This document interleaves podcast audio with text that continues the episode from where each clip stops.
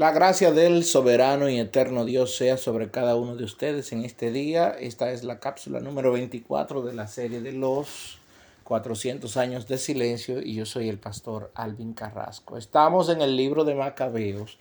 Aunque Macabeos no es un libro canónico de... Eh, puesto que expliqué ayer eh, la ilegitimidad de la canonicidad de Macabeos, en el canon alejandrino sí fue escogido dentro de eh, la participación del canon y, como todos sabemos, eh, hasta el día de hoy es el canon que la Iglesia Católica aprobó para la impresión de su Biblia. La Biblia católica se conoce más bien como la versión Dios habla hoy.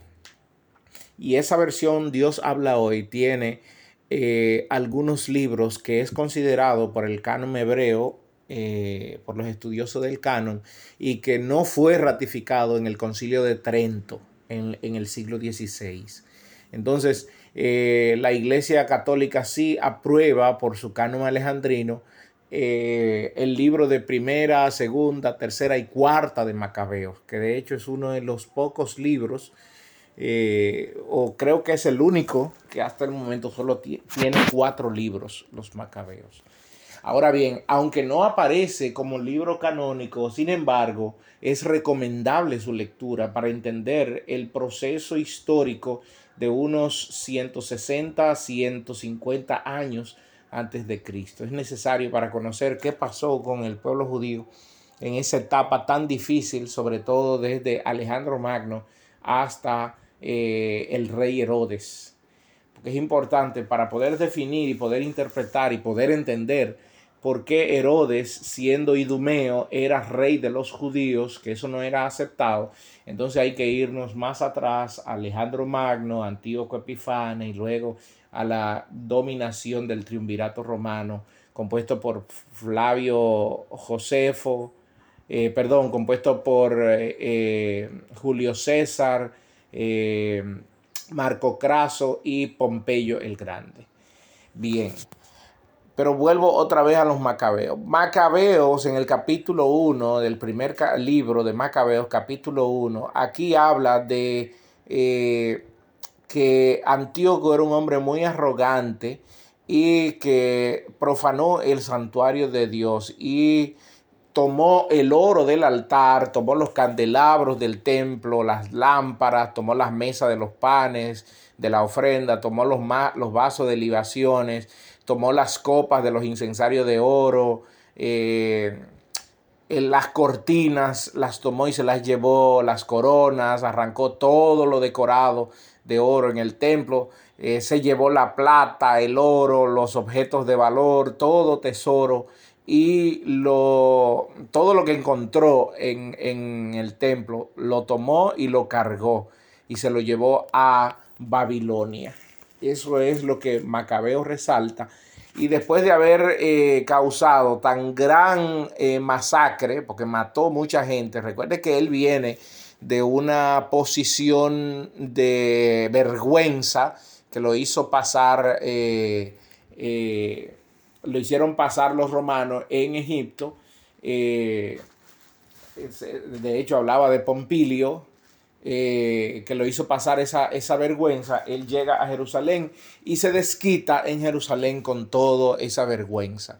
Hizo gran masacre y eh, se jactó insolentemente, dice el libro de los Macabeos. Y de hecho, en el capítulo 1, versículo 26 en adelante, hasta el versículo 28, hay una, una canción, un cántico, un salmo, se podría llamar así, donde expresa el dolor que sentía eh, eh, la ciudad de Jerusalén y los judíos el dolor que sentían ante todo lo que hizo mm, eh, Antíoco Epifane.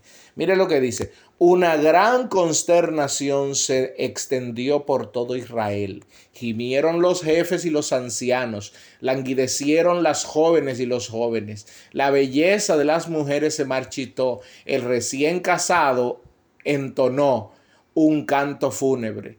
Sentada en el lecho nupcial, su esposa estuvo en duelo tembló la tierra por sus habitantes y toda la casa de Jacob se cubrió de vergüenza. Ese era el sentir, el sentimiento que tenían los judíos con todo lo que Antíoco Epifanes había hecho. Ahora, un punto importante a destacar.